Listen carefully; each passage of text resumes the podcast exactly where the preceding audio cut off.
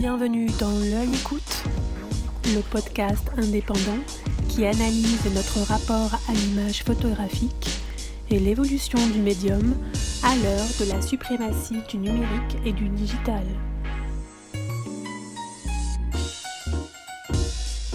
Au sein de la photographie contemporaine, l'artiste Laurence Leblanc a tracé un chemin tout à fait singulier, éloigné des choses attendues ou des cases habituelles, et à l'écart des contingences du marché de l'art. Son œuvre plastique, un dialogue constant entre photographie, vidéo et son, fait confiance à son instinct. Surtout, elle est fidèle à la manière dont son histoire s'est construite, sur le socle d'une liberté guidée acquise dans ses jeunes années au sein d'un atelier de l'école Marteneau. Avec Yannick Le Guillanton, nous faisons un tour d'horizon des différents moments de son parcours professionnel, commencé aux côtés de Peter Gabriel, qu'elle a suivi lors de sa tournée mondiale Secret World au début des années 1990. Photographe de l'émotion, elle n'a eu de cesse de chercher à nous montrer ce qu'il se cache sous la surface apparente des choses et des êtres. Avec Laurence Leblanc, la photographie est cet art de rendre visible l'invisible, d'immortaliser un monde avant qu'il ne disparaisse, ou de rendre hommage à ceux qui ont survécu ou qui vivent au-delà de la mort, qu'il s'agisse des âmes errantes des victimes du génocide perpétré par les Khmers rouges, qu'elle a cherché à faire surgir en faisant le portrait des figurines en argile de l'image manquante du cinéaste Ritipan, ou qu'il s'agisse des enfants qu'elle a saisis dans les rues cambodgiennes en produisant des images où le flou magnifie à merveille le mouvement pour la vie, coûte que coûte.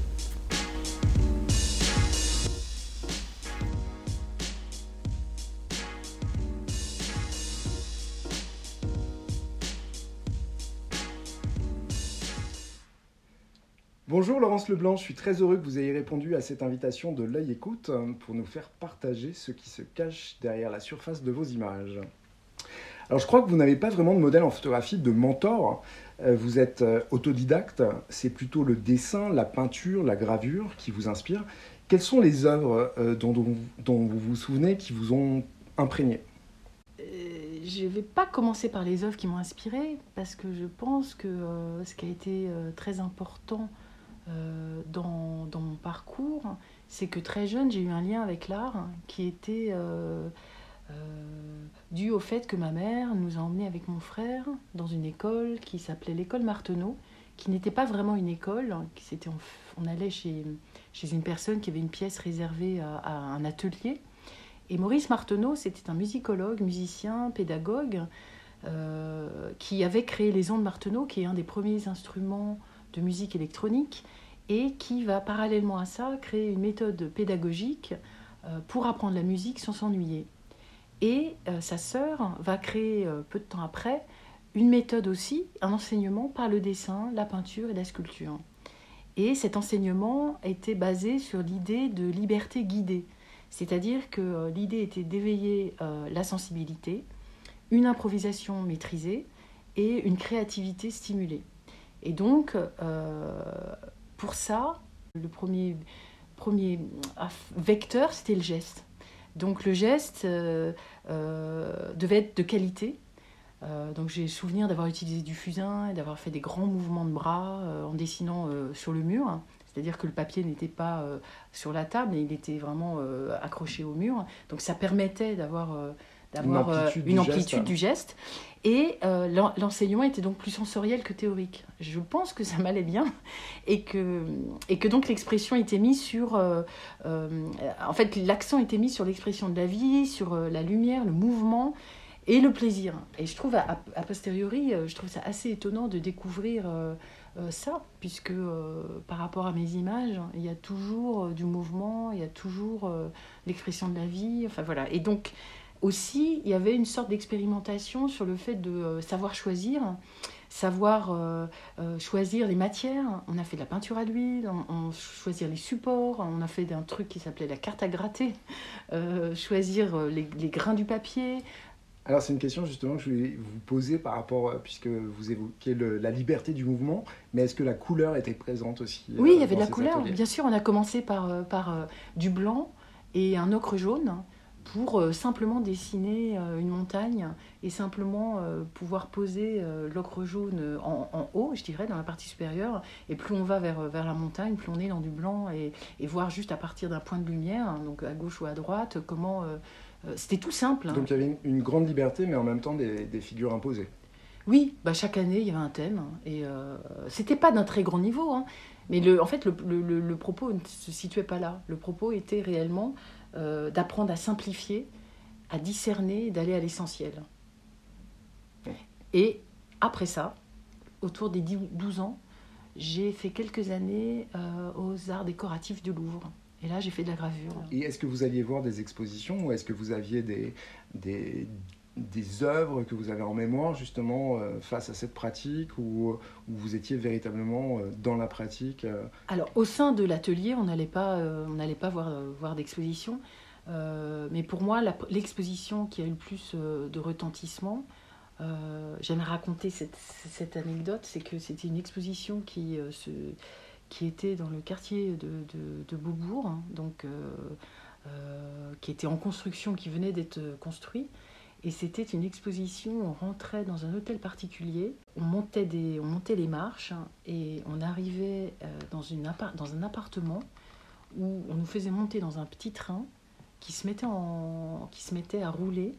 On passait des sas hein, euh, et ça devait durer 5-10 minutes, il y avait des bruits de chauve-souris.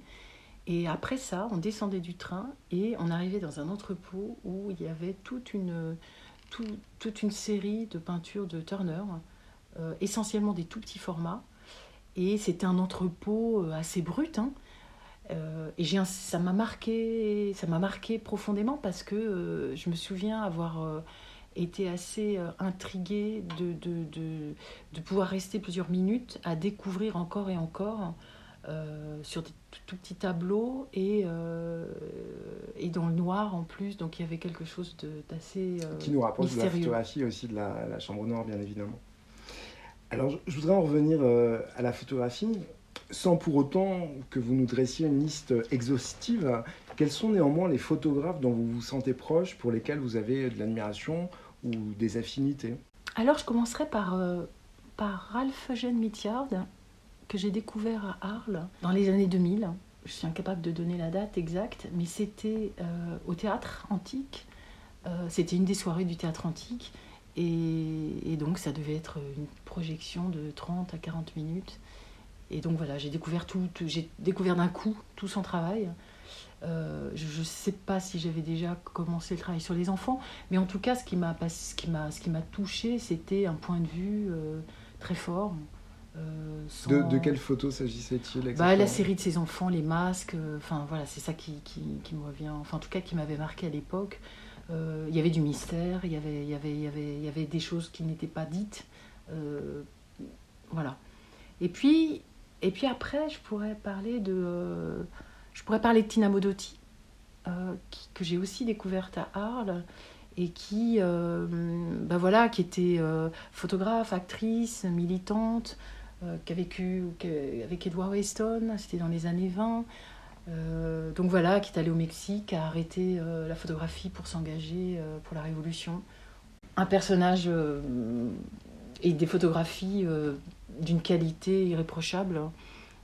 Alors c'est sûr que la, qualité la qualité du, enfin je veux dire le résultat de la photographie est essentiel quand on fait ses propres tirages. C'est on a forcément une acuité. Euh, une. Bah, en tout cas, on est touché par, par, euh, par, par une photographie qui est, euh, je dirais pas parfaite, parce que ça n'a pas d'intérêt, mais qui, qui, tout à coup, où on voit une, une acutance, où on voit voilà, la qualité des gris, des noirs. Et, donc, Tina Modotti. Et puis, et puis dans, dans peut-être la même lignée, je pourrais parler de Claude Cahin. qui est aussi écrivaine, liée au mouvement surréaliste, engagé dans la résistance et puis euh, qui, déploie un, champ euh, infini euh, de, de, de, voilà, de, la littérature, de la poésie et des autoportraits incroyables et des rencontres. Et, Claude Quin est inévitablement quelqu'un qui, qui, en tout cas, m'importe. Après, Après, j'ai Giacomelli, parce Mhm. que, pff, parce que Les voilà, quelqu'un qui... ouais. Comment Les blancs et les noirs. Oui, et puis euh, quelqu'un qui est poète, qui, qui, qui, qui l'histoire dit qu'il photographie uniquement en Italie autour de chez lui, Mhm. etc. Je pense qu'il était bien plus, euh, comment dire, qu'il a, qu'il, enfin, qu'il a su aussi euh, rencontrer, qu'il était, qu'il était très ouvert sur le monde, évidemment, mais quelque chose de, en tout cas, dans sa radicalité euh, et dans son amour du noir et blanc et, et dans son regard qui, qui, voilà, qui est extrêmement euh, émouvant. Puis aussi, c'est quelqu'un qui est capable de, enfin, qui photographie aussi bien des paysages avec euh, où on ne sait plus qui est quoi, enfin, on- les lignes, on sait plus, ça nous amène ailleurs. Et puis parallèlement, qui est très proche des humains et tout le travail sur les vieux, voilà, c'est extrêmement fort. Et puis voilà, toujours de la magie. Après, euh, j'ai, bah, il y a le livre de, de Kertész, euh, Mhm. les, les Polaroïdes à ma fenêtre.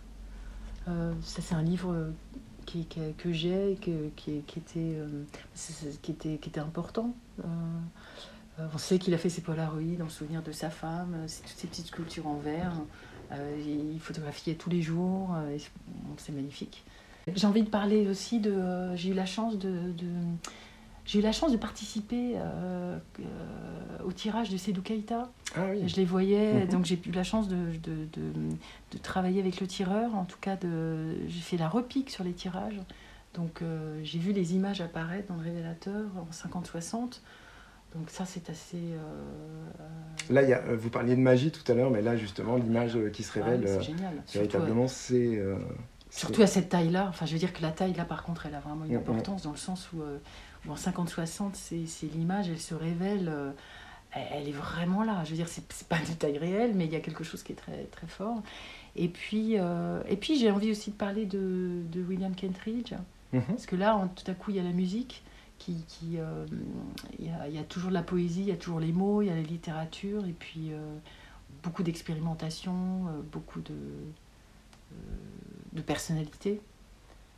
Et puis Dieter Appelt, et puis... euh, J'imagine et- que la liste est encore longue, mais c'est véritablement pour, euh, pour voir un peu ce qui, euh, ce qui est à l'origine de votre travail, mais qui, quels sont les, les modèles, les images que vous pouviez avoir euh, aussi dans l'œil en pratiquant déjà la photographie ou avant de pratiquer la photographie. Alors, je dirais que ce sont pas des, comme vous avez dû voir, ce ne sont pas des gens qui étaient avant ou qui étaient des référents dans le sens où j'irai voir ce qu'ils ont fait pour m'inspirer. C'est plutôt au cours de ma pratique, au cours de cette histoire de, la photographie avec son, comment dire, la photographie, on la vit euh, en allant à Arles, on la vit en regardant des livres, en discutant avec d'autres. Et, et tout à coup, il y, a des, il y a des émotions qui surgissent, en fait. Je parlerai plus de, de- de- de- qui- au cours de ce chemin-là, d'émotions qui surgissent. C'est la raison pour laquelle aussi je vous parlais d'affinité, puisque justement Voilà. en travaillant sur un Voilà. sujet, vous avez peut-être trouvé des, des- des choses qui vous rapprochaient d'un photographe euh, d'une génération qui d'ailleurs n'est pas la, la vôtre. Oui, et je, je dirais même que, par exemple, si je devais choisir une photo, on m'a parfois demandé si je devais choisir une photo. Et j'ai une photo qui vient, qui est le baiser de Joël Peter Wittkin. Mhm. Euh, parce que cette photo-là, je la connaissais. Et euh, un jour, j'étais à la Maison européenne de la photographie et j'ai revu le, le- le tirage. Et là, j'ai une émotion qui, qui est assez rare dans, dans, dans, la, dans, dans les expositions. C'est-à-dire qu'on est souvent l'émotion, euh, en tout cas pour moi, elle arrive en écoutant de la musique. Mais euh, face à une œuvre d'art, c'est plus, c'est plus compliqué. Justement, c'est intéressant ce que vous dites, puisque là, vous êtes euh, dans la confrontation directe avec l'image et pas dans la virtualité d'une reproduction que vous pouvez voir euh, sur le net ou, dans un livre. Et la sensation que j'ai eue en voyant le baiser de Joël Peter Wittkin, c'est la confirmation que cette image euh, exprimait le tout. Enfin, vraiment, il n'y avait rien à rajouter. C'est-à-dire que certains pourront la trouver terrible, mais moi, j'aime plutôt le, le- Je pourrais même la, la relier au baiser de Brancusi pour la rendre un peu plus douce si l'on veut. Mais il y a quelque chose qui est assez ultime. Alors on va, on va rester dans le domaine de la sensation, du ressenti, puisque je sais, vous me l'avez dit, vous avez un attachement particulier pour la ferme du Garret, un travail réalisé donc par Raymond Depardon sur la ferme de son enfance. Qu'est-ce qui vous touche justement dans cette euh, image? Alors, La ferme du Garret, euh, le livre est sorti en 97. je dirais, c'était au moment où, où, je commence la photographie. et elle a été comme un révélateur parce que j'ai un lien très fort avec un, monde d'avant ma naissance. Et enfant, j'ai connu une agriculture que je n'avais pas pu, que je n'aurais pas dû connaître, c'est-à-dire une ferme avec des chevaux de labour. Et à l'époque, je ne savais même pas que, que c'était le temps des moissonneuses batteuses. Enfin, je le savais, mais en même temps, dans cette ferme-là, euh, il n'y en avait pas.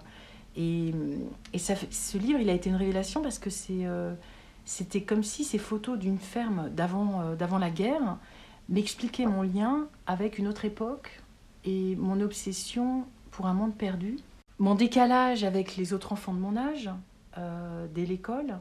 Et c'était un sentiment curieux parce que j'avais une sympathie évidente pour une génération d'hommes et de femmes euh, d'avant moi, qui, étaient des passeurs, euh, des esprits libres. Et je pense à ce que dit euh, Patrick Modiano, qui j'ai lu un jour qui disait qu'il avait décidé d'écrire parce qu'il y avait quelque chose qui clochait. Et, et moi, j'ai décidé de photographier parce qu'il y avait quelque chose qui clochait. En tout cas, je n'étais pas en adéquation avec le monde dans lequel je vivais. Et dans le livre, il y a trois photos la première, une des premières photos, c'est un chemin bordé à gauche et à droite euh, de champs. Et euh, de là, pour moi, émane vraiment tout les libertés, tout ce qui est informel. c'est le début de l'aventure, c'est-à-dire que tout est, possible. Et puis, il y, a une, il y a une photo aussi avec un grenier, avec justement tout ce temps perdu, révolu, une sorte de nostalgie. Et, euh, c'est-à-dire qu'on se retrouve face à des choses qui, qui aussi, voilà, qu'on ne devrait pas connaître, parce qu'elles sont laissées là, mais elles auraient, elles auraient, dû, elles auraient dû disparaître. Et puis il y a cette photo qui m'a fait sourire de deux chevaux de la bourre près d'une mare, et il y a une légende qui dit euh, Fanfan et Bijoux. Et il s'avère que dans la ferme où j'allais, euh, les chevaux s'appelaient Paulus et Fauvette. Alors Laurence, on va passer à autre chose. Vous avez commencé à pratiquer la photographie dans un univers très musical pour en revenir euh, aux, racines de la pratique euh, chez vous, puisque c'est sur des concerts de Jacques Higelin, puis de Peter Gabriel, que vous avez accompagné dans son Secret World Tour en 94, que vous avez fait vos armes. Euh, comment se sont passées ces rencontres et qu'est-ce qui vous a donné l'envie de faire de la photographie votre métier? Alors c'est une, question un petit peu délicate parce que j'ai eu envie d'aller rencontrer ces, deux personnes. En effet, parce que comme je l'ai dit un petit peu avant, il y avait, quelque chose, un décalage qui, un besoin d'aller euh, d'aller vers des personnes qui, alors je ne sais pas si c'était conscient à l'époque, en tout cas dans le côté innovation, mais qui en tout cas arrivaient à, créer des passerelles, à avoir un engagement fort artistiquement, mais aussi personnellement, mais en même temps c'était un engagement discret. Ce sont des personnes qui ont, qui quand ils, quand ils faisaient pour l'un euh, des concerts euh, c'était des, c'était des, des moments euh, de fête, de rêve, un peu des moments de répit où je pense que euh, on se sentait plus humain quand on sortait de la salle. C'est-à-dire qu'il y avait quelque chose comme ça qui emmenait les gens. parce que d'un côté, Igelin avait un côté très généreux et il a quand même rempli Bercy pendant un mois. C'était complet. Il ce qui, ce qui est jamais fait. Hein. C'est quelque chose quand même que peu de gens ont fait. Je crois qu'il est le seul. Et il invitait Morikante, Youssou euh, donc c'était beaucoup d'ouverture sur, euh, sur l'extérieur, sur d'autres sons, sur euh, la musique. Voilà. Et pour Peter Gabriel, bah lui, il a toujours été novateur. il y a toujours eu beaucoup d'images, beaucoup de vidéos, beaucoup de, beaucoup de, comment dire, de, il a travaillé avec Robert Lepage, qui est un, un, homme de théâtre et qui, qui l'a aidé à, à, mettre en scène justement ce qu'il ce qu'il a envie, envie, de donner en plus, c'est un peu comme des cirques ambulants. C'est-à-dire quand j'étais sur la tournée, je me rendais compte euh, comment, euh, comment euh, tout, ce que, tout ce ça demandait en amont, en amont, pendant et après, il y avait quand même deux scènes, des scènes qui, étaient, enfin il y avait toutes des scènes par, en dessous, c'était incroyable. Et, et, je me disais que faut vraiment aimer les gens pour, pour, pour mettre ça en place parce que ça coûte beaucoup d'argent et c'était vraiment euh, voilà, il y a un concert le soir, le lendemain on est dans un autre, un autre endroit. Et je trouvais ça très généreux, euh, un peu comme les cirques qui mettent leur tente et puis qui repartent. Oui, ce côté, euh, ce côté saltimbanque. Et je trouvais les deux ont un côté saltimbanque comme ça. Et, et, et, ça, finalement, tenter de visualiser du sentiment, c'est voilà, c'est un petit peu ce que, ce que je ce que j'essaye de faire dans ma photographie, c'est-à-dire j'essaye de recueillir et puis de figurer et susciter une émotion en supprimant les distances. Hein. voilà. Donc c'est ça véritablement qui a été le déclencheur. Enfin, c'est à cette période-là que vous avez eu envie de pratiquer la photographie, où vous vous êtes dit bon, c'est ce que je veux faire, j'en bah, ferai mon métier. Bah, cette période-là, elle, bon, elle, elle m'a permis de, rencontrer ces personnes qui, qui j'avais il y avait comme ça une sorte de,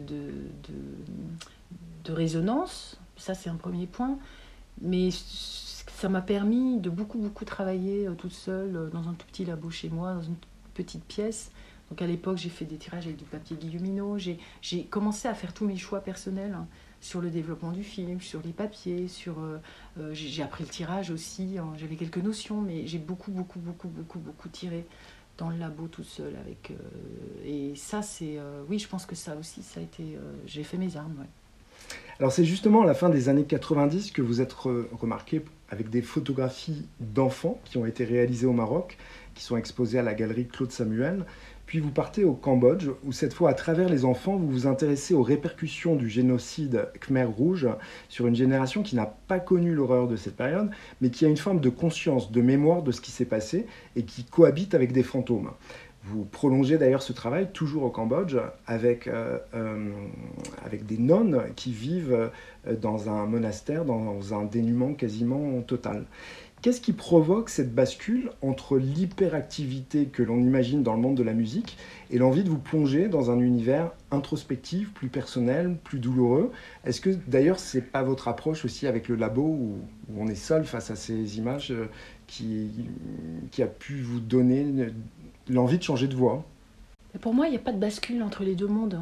Celui de la musique, avec ces deux artistes précis, et donc celui du Cambodge, là je, répète votre question, mais mon univers, photo, il est obsédé en partie par l'enfance. Donc euh, c'est une enfance, je dirais, vagabonde, aventureuse, inattendue. Donc ça, ça rejoint euh, l'idée du paradis perdu, un petit peu. Et ça, finalement, c'est l'univers de ces concerts, comme je disais tout à l'heure, euh, le vagabondage, l'aventure, l'inattendu. Et selon moi, le lien, il se trouve ici c'est comme si pour moi, c'est une mémoire d'une enfance irréelle et euh, le souvenir d'avoir été livré à moi-même et peut-être en quelque sorte enfermé. Donc c'est-à-dire que euh, je, je, le désir de photographier, c'est le désir de chercher la beauté. Euh, c'est un peu un rêve éveillé, d'exister dans, dans ce monde. C'est à nouveau un, monde d'antan finalement, c'est un monde révolu euh, à jamais. Euh, pas euh, forcément parce que la nostalgie, je suis pas sûre d'être nostalgique, c'est pas ça.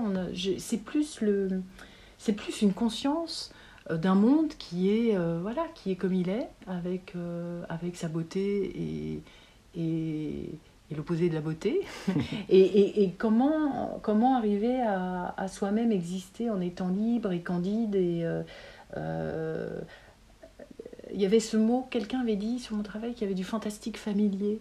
C'est-à-dire comment euh, arriver à trouver, euh, c'est ça, ça par contre la photographie, c'est bien le dire, hein, de trouver du fantastique dans du familier, c'est-à-dire de, de, et, et, selon moi, il n'y a pas de, il a pas de, de a pas de bascule, puisqu'en plus ces deux artistes sont, sont, je crois, aimaient la solitude et n'avaient pas, n'étaient pas forcément des leaders, n'étaient pas forcément euh, des personnes qui, euh, qui étaient en groupe euh, dans l'enfance. Alors pour en revenir au Cambodge, c'est suite à vos voyages au Cambodge que vous rencontrez le réalisateur Ritipan, dont l'un des films au titre évocateur, L'image manquante, vous donne le besoin quasi irrépressible, dites-vous, de photographier les petites figurines qui témoignent à travers l'histoire familiale du réalisateur de la gestion despotique et génocidaire du régime Khmer Rouge. Euh, alors je viens de le dire, ces figurines sont réalisées en argile par un sculpteur qui s'appelle Sarit Mang. Euh, j'imagine que le choix de l'argile, le, pardon, pour Itipan est, hautement symbolique puisque c'est à la fois la main de Dieu qui insuffle le souffle de vie, c'est l'érudition avec l'apparition de l'écriture en Mésopotamie, et c'est aussi une matière bien évidemment d'une extrême fragilité. Alors Laurence, au-delà de l'urgence qui s'est imposée à vous, est-ce que c'est facile, naturel de pénétrer dans l'univers d'un artiste dans une œuvre déjà existante? Comment avez-vous envisagé cette série? J'ai rencontré Ritipan en 2000 lorsque je faisais les photos des enfants au Cambodge. en 2003, il a écrit dans le livre sur les enfants et il parle des enfants qui, qui sont comme des âmes errantes, qui errent parce qu'elles n'ont pas été bien enterré ou euh, à cette tradition bouddhique euh, et voilà qui fait que le passage de la vie à la mort est essentiel, important et et, donc lorsque j'ai vu l'image manquante, j'ai eu cette envie d'aller à, la rencontre des figurines, c'est-à-dire que euh, donc il faut juste dire que les petites sculptures, leur, la taille de leur visage, c'est hein. voilà, c'est la taille de l'ongle de mon pouce, donc c'est tout petit.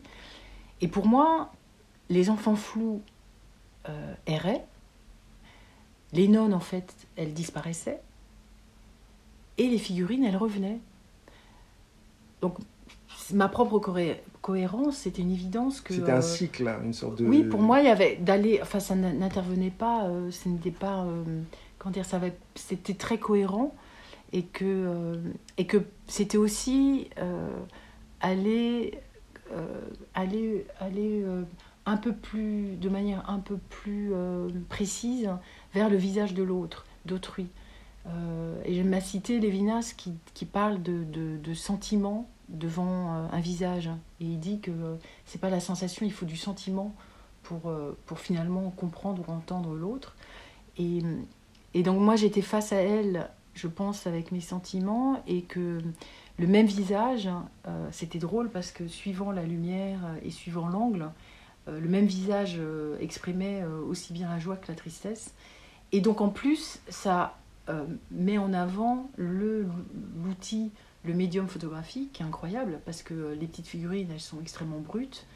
Et, grâce à la photographie, tout d'un coup, et grâce à la lumière, euh, des choses secrètes qui, qui, n'existent pas. Oui, elles prennent euh, vie en quelque sorte. Et elles vont redevenir de la poussière puisque ces, ces figurines n'ont pas été cuites. Mm, mm. Donc il y a une sorte de cycle. Euh, alors j'ai relevé d'ailleurs en fait, alors euh, une, phrase de Ritipan dans, dans, ce film qui dit que parfois un, avion traverse le ciel, est-ce qu'il nous observe Est-ce qu'il va nous parachuter un appareil photo pour que le monde sache enfin? Donc on, est loin de votre démarche photographique, euh, bien évidemment, et vous, euh, véritablement, vous humanisez aussi ces petites figurines en les photographiant avec avec la lumière et comme vous le dites, avec des expressions totalement différentes, ce qui est bien retranscrit également dans le film de Ritipan. Euh, en 2007, vous présentez à la Galerie Vue une exposition qui s'intitule To Live Till Death is Not Easy, dans laquelle vous reprenez des images réalisées euh, un peu partout en Afrique, à Madagascar, en Somalie, à Kinshasa, en Sierra Leone, au Niger, mais aussi à Cuba et au Brésil. C'est une rétrospective qui met en avant l'Afrique. Pourtant, vous n'imposez pas de point de vue, vous n'êtes pas dans la position objective du photojournaliste qui présente ou dénonce une situation, vous témoignez, vous témoignez pardon, d'une façon singulière. Il y a en effet peu d'indices qui nous renvoient à une temporalité ou à un lieu, mais à un vrai focus qui se fait toujours sur l'humain.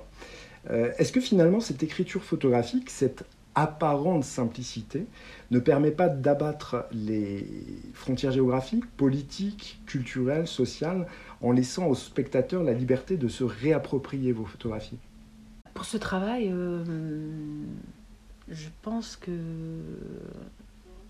que mon idée a, été de, donner la parole à ceux que l'on n'entend pas. Et que euh, et qu'à ce moment précis, il n'y a pas de frontières, c'est-à-dire que euh, ni géographique, ni politique, ni sociale, ni culturelle. Et que si on traduit euh, la phrase vivre jusqu'à la mort n'est pas facile, mhm c'est pour moi un, statement, une sorte de statement, ce qui fait que... Comment est-ce que vous pouvez nous expliquer, puisque c'est euh, cette, euh, cette euh, phrase peinte sur un mur, c'est une image que vous avez photographiée. Vous avez une petite anecdote à ce sujet, je crois. Oui, bah, c'était en Sierra Leone, et quand j'ai vu, donc c'était peint, c'était écrit sur une tente, et, et quand je me suis approchée et que et que j'ai regardé, j'ai lu la phrase, hein. il y avait un monsieur qui, qui était à côté, et j'ai exprimé une sorte d'acquiescement ou un sourire, je ne me souviens plus exactement. Et lui m'a regardé et m'a dit Bah oui, hein, pour toi aussi. Hein. vivre, vivre jusqu'à la vie, enfin vivre, vivre jusqu'à la vie, vivre jusqu'à jusqu'à la, mort, n'est pas facile. Et euh, c'était magnifique parce que ça, ça voilà, c'était magnifique. Ça vous réunissait un peu dans votre. Il n'y a rien à euh, rajouter. humanité, bien. Il n'y a rien à rajouter. C'était euh, l'intelligence de l'intelligence humaine hein, face à un autre être humain et, et qui justement ne, met pas dans les boîtes. C'est-à-dire que dès l'enfance, on grandit dans une société qui catégorise hein, pour construire des ordres et des hiérarchies. Et la conséquence de ça, c'est que les forts croient qu'ils sont vraiment forts et inversement. Euh, et, le livre qui va avec cette exposition s'appelle Seul l'air. Et donc le titre fait référence à un, poème de Pablo Neruda qui s'appelle Ode à l'air. Et dans son poème, il dit Non, air, ne te vends pas, que nul ne te canalise, ne te mette dans des bouteilles. Il dit J'ai vu des hommes qui sont venus, etc. etc. Et c'est cette idée que. Euh, euh, c'était l'idée que seul l'air, en fait, n'a pas de frontières, ne peut pas être entravé. Sauf qu'aujourd'hui, on le sait, encore plus aujourd'hui, euh, que voilà, l'air peut, peut, peut être, euh, avoir des conséquences très très négatives. Mais en tous les cas, euh, pour répondre à votre question, oui, il n'y a pas de vie inutile, personne n'est de trop. Pouvez-vous nous dire Combien de temps vous avez mis à rassembler euh, ces, images pour euh, les présenter euh, sur les six de la Galerie Vue? Je crois que ça, a duré plusieurs années, en fait, votre pérégrination dans ces différents pays d'Afrique. Alors, pour la plupart de ces pays, c'était une commande d'action contre la faim. pour la Somalie, Sierra Leone, Kinshasa. et donc, c'est entre 2004 et 2007, il me semble. Mais je pense que la notion de temps, elle est, euh, elle est toujours assez présente, étant donné que je, ne travaille pas pour la presse, donc forcément, il n'y a pas de... Il a pas de, de, de, deadline. Y a un moment donné, euh, je fais les choses et puis, euh, et puis elles, elles, s'inscrivent ou pas dans un livre. voilà. Alors, je vais revenir sur la notion de temps que vous, que vous évoquez. Euh, la photographie a ce paradoxe, elle capte à jamais une euh, scène inscrite dans le temps, alors qu'il s'agit d'un moment qui appartient déjà au passé. Euh, les images floues qui ponctuent votre travail, ce parti pris esthétique, est-ce qu'il ne participe pas à rendre vos photos plus vivantes, de prolonger l'instant et de leur donner un caractère finalement plus intemporel? Je pense à la littérature et au silence et au besoin de silence relié pour moi à la beauté. Et c'est François Cheng qui parle du sens. Il faut savoir que le sens, il a toujours été le point de départ de mon travail. Euh, il parle du sens comme une direction, il parle du sens comme un cheminement, une réalisation, une création. Je me sens très proche de, ces mots. Et, forcément, euh, il y a un désir de ralentir le temps, il y a la solitude euh, dans l'editing, dans, dans, le laboratoire, euh, dans le processus de création, et que euh, c'est cette question un peu obsessionnelle qui est qu'est-ce qui se passe au fond de nous dans cette partie cachée, intime, invisible, mystérieuse? C'est en fait c'est ça qui motive toujours le choix aussi d'une image. C'est difficile à, à, expliquer, mais c'est comme si et c'est encore relié à l'enfance, c'est comme si depuis toujours, euh, et je pense que c'est le cas pour beaucoup de personnes, on a un dialogue intérieur constant euh, avec nous-mêmes. Et pour moi, j'avais la sensation que, que, quelque chose se cachait derrière la vie réelle. Et j'avais la sensation que L'essentiel se trouvait sous la surface apparente des choses et des êtres. C'est pour ça justement que vous avez euh, choisi stylistiquement de, de réaliser des images floues à certains, enfin puisqu'évidemment elles sont faites à dessin. Euh, est-ce que c'est l'une de vos motivations pour... Euh, J'ai pas choisi stylistiquement en fait. Hein. C'est pour ça que je parle de l'école Marteneau si fortement. C'est que c'est venu complètement instinctivement, et naturellement. C'est-à-dire que du fait d'avoir fait du fusain, pour moi, euh, le fusain, c'est la quintessence de. de, c'est brut, ça peut être euh, précis, ça peut être flou, ça peut être. Enfin, je pense que ça vient de là. Donc, j'ai pas voulu, vraiment pas voulu. Euh, oui, vous n'avez pas arrêté votre choix, effectivement, sur ces images, elles sont, se sont imposées plus à, vous-même. Non, mais ce que je veux dire, c'est que j'ai pas cherché à. La seule chose. À vous démarquer de cette non, façon la seule chose que je cherche, c'est d'arriver à, à- à- comme je disais, à, à réussir à montrer quelque chose qui, qui n'est pas apparent. À, à réussir à, à tout d'un coup, peut-être, ça je le dis là tout de suite, mais créer un trouble où, où les choses ne sont pas si évidentes. La tension, c'est une tension entre, entre un monde où, où tout est évident, où tout le monde sait tout sur tout. C'est- c'est- je dis pas. Le- je- L'objectivité du photoreportage, justement, qu'on évoquait non, tout je, à non mais j'évoque êtes- pas ça. Oui. Non, non, mais j'ai rien contre le photoreportage. J'évoque pas ça du tout. Je parlerais plutôt de, de ce- ce- ces choses qu'on ressent à l'école, euh, enfant, quand on dit que tout est. Il y a ceux qui sont forts, ceux qui sont mauvais, ceux qui sont beaux, ceux qui sont moches, ceux qui. C'est insupportable. Mm, mm. Donc, forcément, il y a une nécessité de, de, de s'exprimer et de pas montrer une chose qui est, euh, qui est précise. Laurence, on va revenir au temps justement, puisque c'est une préoccupation euh, qui vous tient à cœur. Vous avez fait une autre série qui s'intitule Objets perdus et qui date de 2006. Ce sont des objets que vous photographiez au Polaroid, un procédé qui était déjà à l'époque lui-même désuet. Euh, des objets qui sont abandonnés, laissés pour compte. Et ce sont vé- véritablement des portraits d'objets. Est-ce que cela ne nous ramène pas un peu au, répertoire de la peinture Euh, Je pense euh, notamment aux vanités qui nous interrogent sur le caractère éphémère de toute chose. Et pour aller plus loin, est-ce que cela ne nous renvoie pas également à une question connexe d'actualité, qu'il était beaucoup moins au moment où vous avez fait cette euh, série, celle de la consommation avec une croissance perpétuelle dans un monde aux ressources limitées? Alors ce travail, je l'ai réalisé à un moment particulier où, euh, où, où l'argentique euh, commençait à, disparaître, même si aujourd'hui il n'est pas totalement disparu, hein, mais il y a eu un moment un peu compliqué où à chaque fois qu'on allait, euh, où j'allais, que j'allais acheter du papier, du papier, on me disait ah ben non, c'est terminé, on n'en fera plus. Et c'était un sentiment terrible de, de, de, de- de- un sentiment, on ne sait plus comment on va faire. Et je, ce travail, je l'ai fait à ce moment-là où je me demandais est-ce que euh, est-ce qu'il faut vivre et avancer sans se poser de questions, sans se préoccuper du passé, et puis euh, accepter l'inéluctable, ou est-ce que où il faut s'accrocher et puis euh, avoir peur et puis euh, ne pas se réinventer? Et en fait, mes objets perdus, pour moi, sont une mémoire des fragilités humaines, de ce qu'il reste lorsqu'il y a une disparition, un effacement. Et, euh, et, donc à l'époque, j'avais pas du tout envie de me mettre au numérique. Et que la question fondamentale, elle est euh, de savoir euh, comment, je, comment je vais trouver la solution par moi-même. Euh, comment je vais agir, comment je vais justement me réinventer, comment je vais me transformer et comment à un moment donné je vais prendre cette responsabilité pour pouvoir aller au-delà d'une difficulté. Ça a été ça, c'était, c'était cette période-là où... Il y, a, il y a une image Mais- qui, est, qui est presque.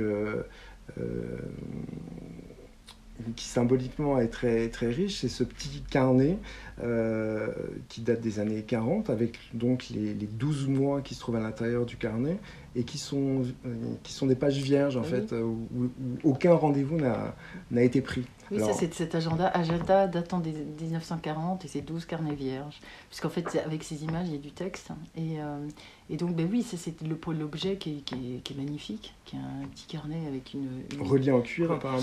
Euh, ben, c'est surtout la tranche qui est jolie. Il a une tranche qui est dans les. Maintenant, c'est un petit peu la mode, mais c'est une tranche qui est, un- qui est rouge hein, et, euh, et il est vide. Donc, donc quand on, quand on, je dirais, quand on tombe, hein, qui pas, quand on tombe sur ces objets, sur ces- cet objet, forcément, les questions euh, affluent euh, et on, imagine. hein. Et, par rapport à ma deuxième question, euh, sur cette croissance perpétuelle dans un monde aux ressources limitées, en fait, vous, n'étiez pas du tout sur, sur cette thématique-là quand vous avez travaillé sur, sur ces objets perdus. Est-ce que ça vous parle aujourd'hui? Parce que dans vos images, il y a aussi une image d'un d'un crayon qui est distribué dans un supermarché, donc l'objet, un peu le, le gadget, le goodie euh, qui, est, qui est offert certainement aux clients d'un magasin. Euh, Est-ce que c'est une thématique euh, Si, bien qui sûr. vous touche hein? Si, bien sûr, évidemment, mais on- après, c'est un petit peu galvaudé d'aller revendiquer. Enfin, pour moi, c'est un peu galvaudé, c'est- tellement évident que, qu'on est dans un système qui ne fonctionne pas. Euh, quand on voyage, on- évidemment qu'on se rend compte des, des- des différences et des- de l'injustice. Après, c'est toujours pareil, c'est c'est comment, comment moi je reviens toujours au comportement personnel, c'est-à-dire comment on se débrouille soi-même avec, avec ces questions-là. c'est pas facile, mais on voilà, si on parle aujourd'hui du Covid et de tout ce qui, toutes, les, toutes les conséquences, euh, que ce soit au Cambodge, sur le tourisme, voilà, on, peut, on, peut, on, peut dire beaucoup de choses, mais c'est très très complexe. Oui, et, et de très très complexe. Donc c'est, je, je, trouve que on est dans une société où il y a beaucoup beaucoup. Enfin, c'est très facile de juger, c'est très facile de, de dire et tout ça. C'est tellement plus compliqué d'agir.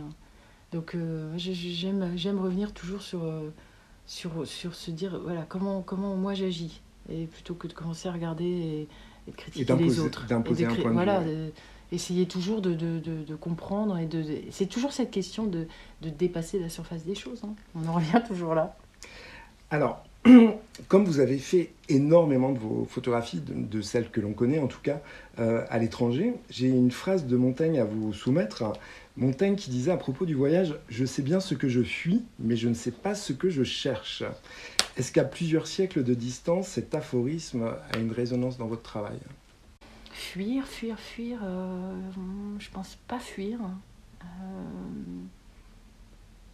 le monde, il se réduit pas à, ma culture, il est vaste. Euh, on peut l'aborder par le cinéma, par la littérature, par les documentaires. Est-ce que c'est justement, puisque dans, dans, vos images, comme je le disais, il y en a beaucoup qui ont été réalisées à l'étranger, est-ce que c'est une question d'opportunité? Vous avez eu l'occasion d'aller euh, donc euh, sillonner tous ces pays d'Afrique, vous avez eu l'occasion d'aller au Cambodge, ou c'était véritablement une recherche de votre part d'aller vers l'autre, de découvrir euh, d'autres cultures, d'autres sociétés, d'autres mondes différents?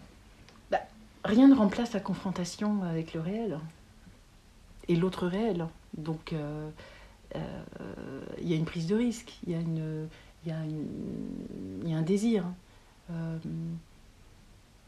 donc forcément, c'était pas, pas une opportunité, c'était une volonté d'aller voir comment un enfant se confronte au monde autour de 7 ans dans un pays qui a connu un génocide et, et, et, à l'époque, j'étais déjà très consciente que l'enfant était lié au, au, virtuel et aux écrans, mais je n'avais aucune envie de photographier des enfants face à des écrans. Et j'ai toujours pas envie de photographier euh, des enfants face à des écrans.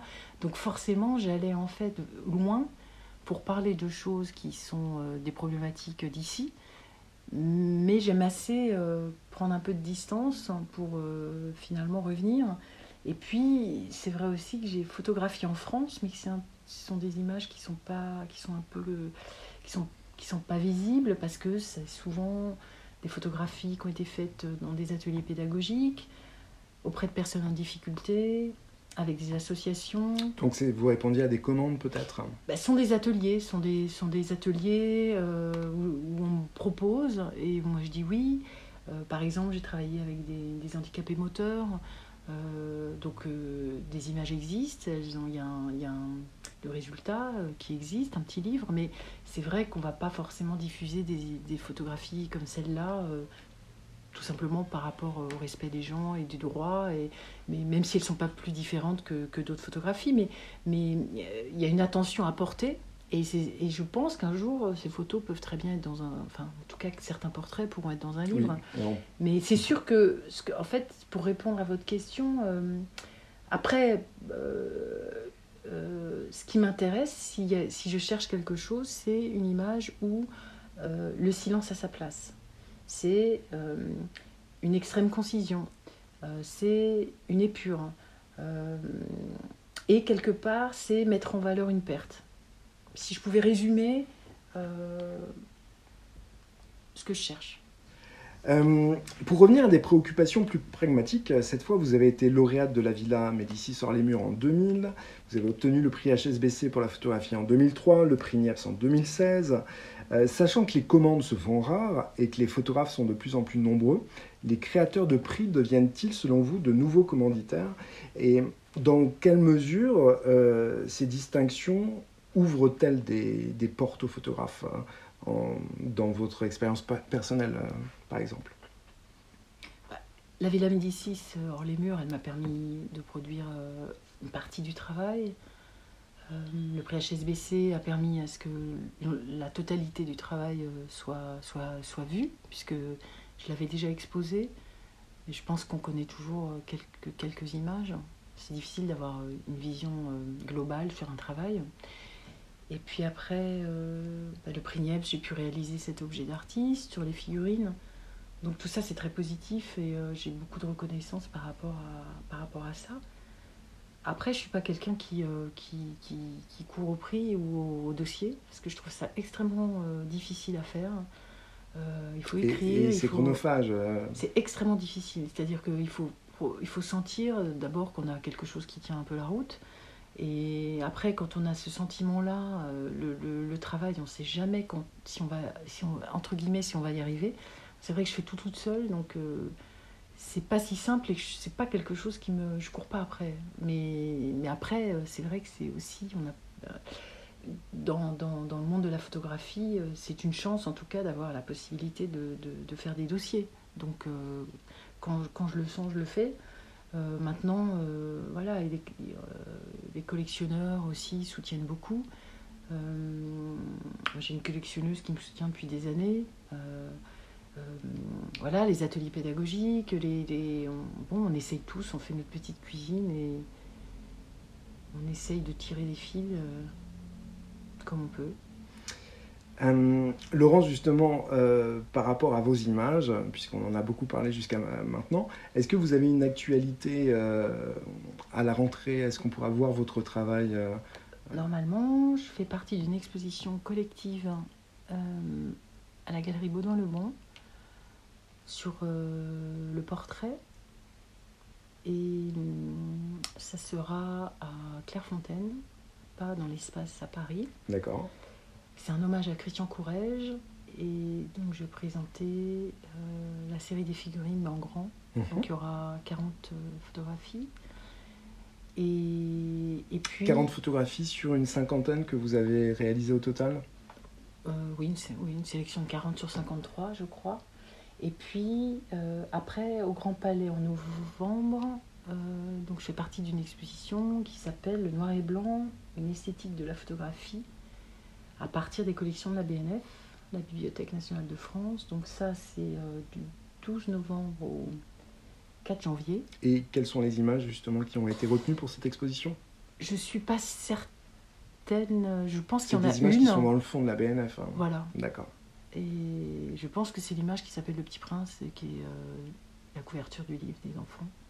Et puis, euh, normalement, il y a une conférence aussi, une rencontre le 25 novembre à 18h30 à l'auditorium du Grand Palais. Tout ça, si. Euh, sous réserve.